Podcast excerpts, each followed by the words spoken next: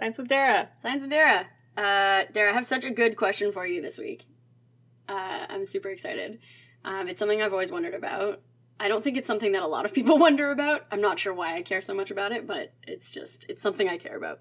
I have no idea if you will know the answer to this because you do not work with animals on a day to day basis. I'm not really sure how this relates to your science field at all, in fact. Not a zoologist. Um, okay, I'll just jump right into it. So, Dara, how do deep sea fish or deep sea creatures survive under such enormous pressure? So, creatures that live close to the bottom of the ocean or in the bottom of the ocean in areas that are like so deep that I don't actually know how deep they are. They've made documentaries about this kind of stuff, but we don't even have a qu- like camera equipment sometimes that can go that deep and like film mm-hmm. this kind of stuff because the pressure is so intense.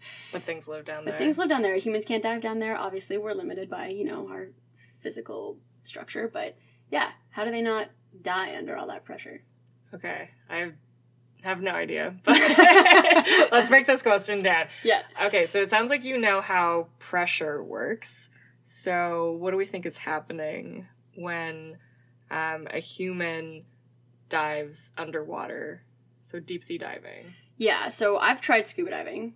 I can only speak from personal experience. Yeah. I've tried scuba diving and I've tried planes. Obviously, I've flown in planes. Those are my two experiences experiences with changes in pressure.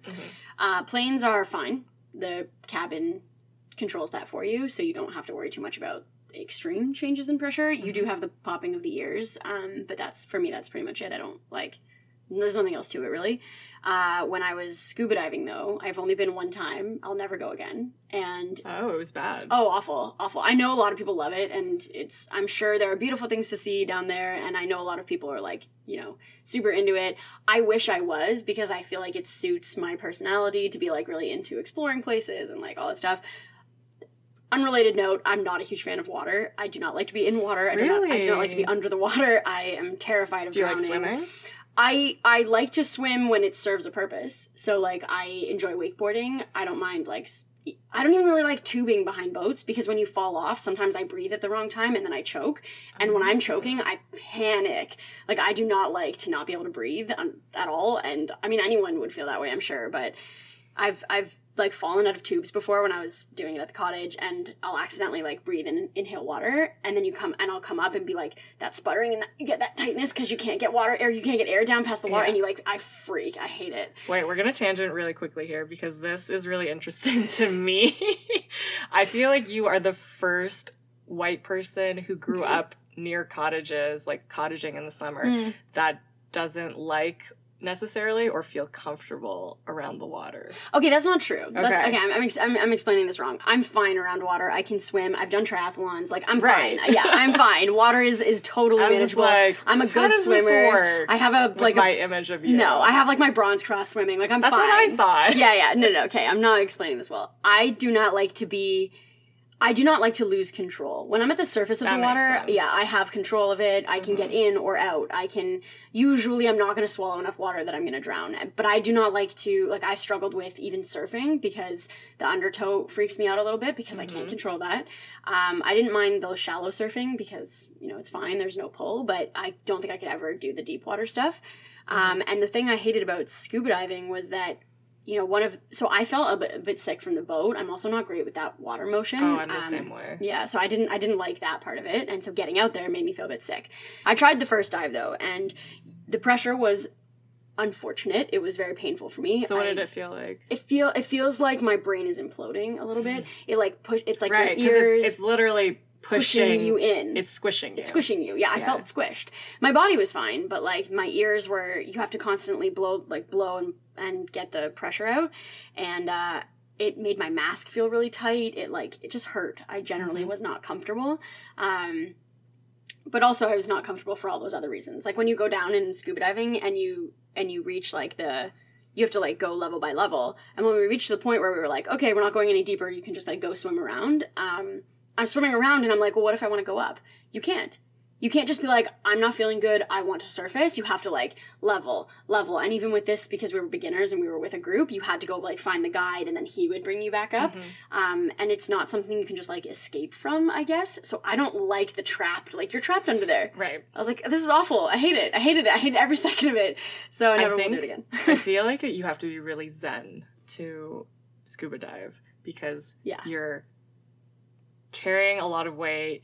You're locked in, like your face, your breathing apparatus, Yeah. everything. And then, yeah, exactly. You have to, like, you're in a situation where you have to be methodical, you have to do things slowly, and Yeah. you can't freak out Yeah. doing any of those steps. Yeah. I don't think I like I didn't freak out. It was fine, but I did feel But you could, like, like, I could imagine have- how one could yes, freak out. One hundred percent was like, I can see how this makes people uncomfortable. But I've had, you know, I've had MRIs done, I've had CAT scans, Right. I've had a bunch of that kind of work done. So and small spaces, okay. okay, yeah, like I, I don't love them, like I don't think anyone does, but I wasn't like, oh god, get me out of here. I'm totally fine, chill, fine. It's it's the water aspect. Because I'm not gonna drown in a in a CT scan. I can just be like, Mhm, Can I come out mhm. now? And they'll just pull me out. But you can drown, you can you can die. like it's that, that like it's like a solid fear. But even like I went skydiving. I know you can die skydiving. I didn't feel any fear when I was Mhm. skydiving. Okay, so let's take a stab at that. Yeah, so let's just so pressure. We know what pressure what is. does how does pressure affect us and how do fish live at the bottom of the ocean when the pressure is when our super strong submarine structures can't for a long time that was like technology that we had to develop to get down there yeah. but there were like physical live organisms that were just like cool cool cool Yeah, like I'm good down here. we're good down here so I mean evolution. I want to guess that it's like maybe something to do with your inner ear, but also probably more likely to do with your sinuses. Um, because yeah, when you're in the plane, um, you feel pressure changes and you get that feeling in your ear where it's like you want to pop your ears. Yeah. So I'm wondering if that is similar to like how um, that inner ear senses like balance and equilibrium. That has something to do with pressure. Um, but I wonder if it's more like those cavities that are in our is in our face where our sinuses live.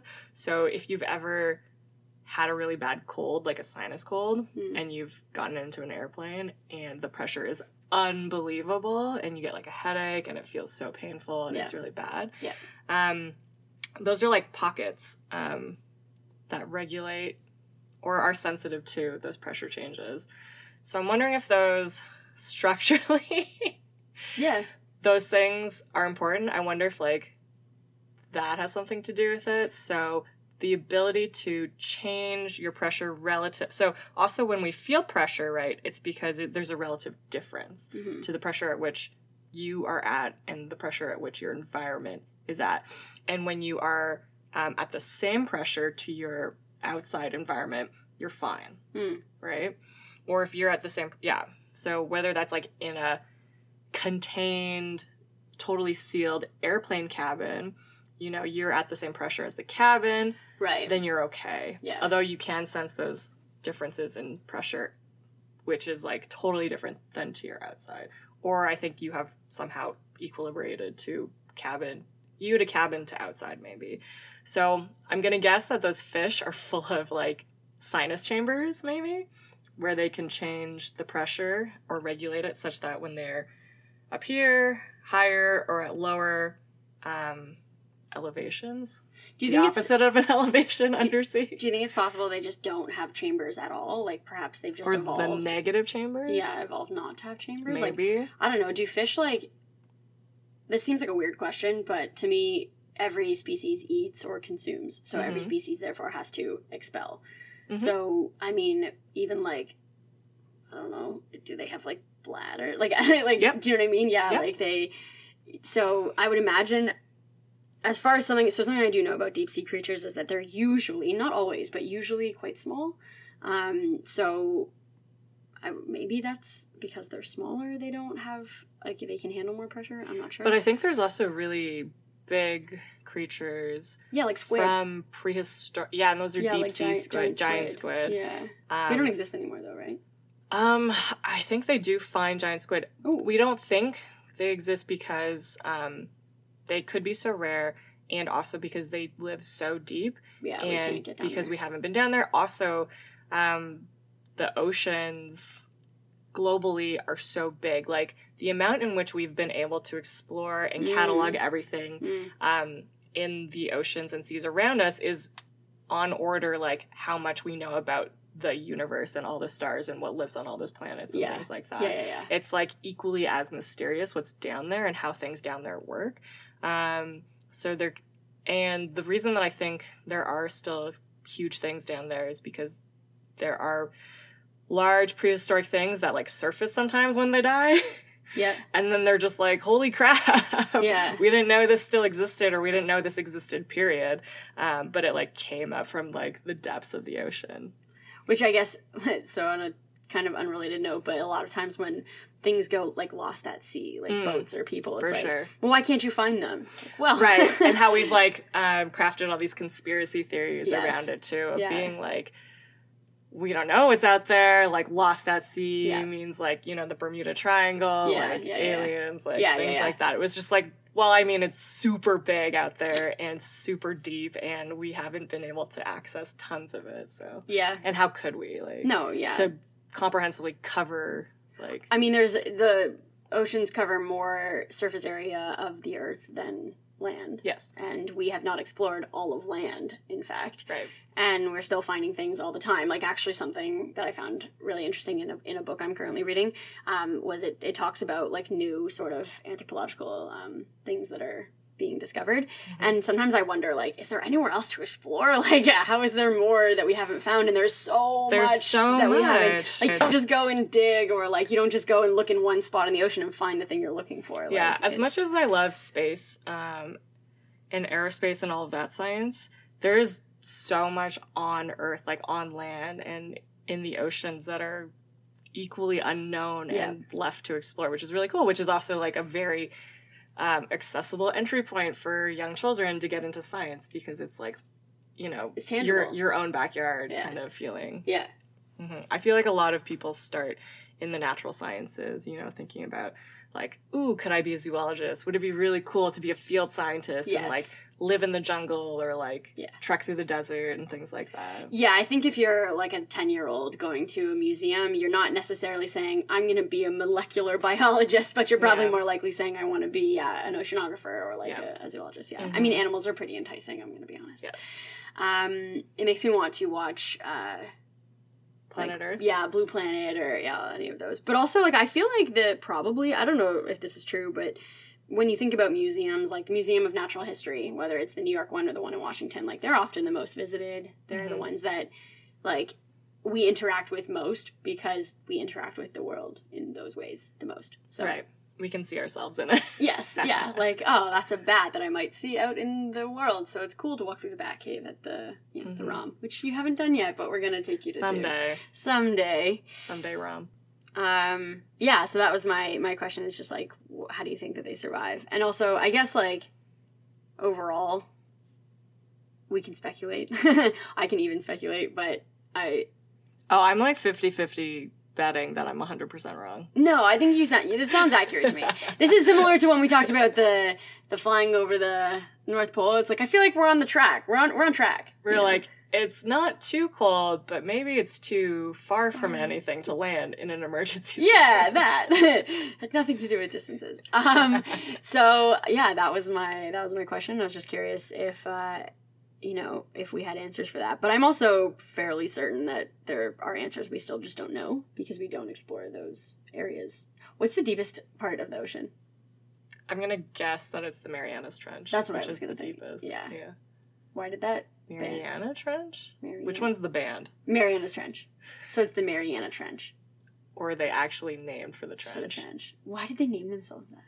Why does any band name anything? I feel like they have a reason though. They're one of those bands where they're like, we have this secret, super, super, super secret reason, and we're never gonna tell anyone. I It's like don't PPF, think that. and they don't want to tell anyone why their name is PPF. It's usually just like two words, certain number of syllables, sounds Hmm. vaguely catchy.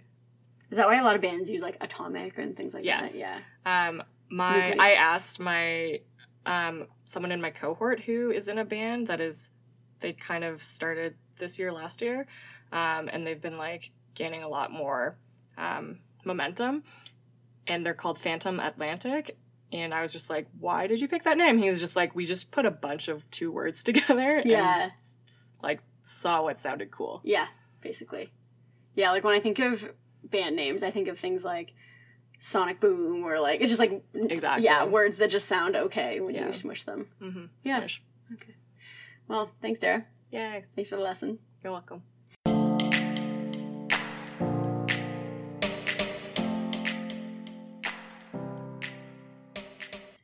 You can find us many places on the internet at our website, semiprotoronto.com, on Facebook at semipronto, on Twitter at semiprotoronto, and you can rate and review us on Apple Podcasts or wherever podcasts are found.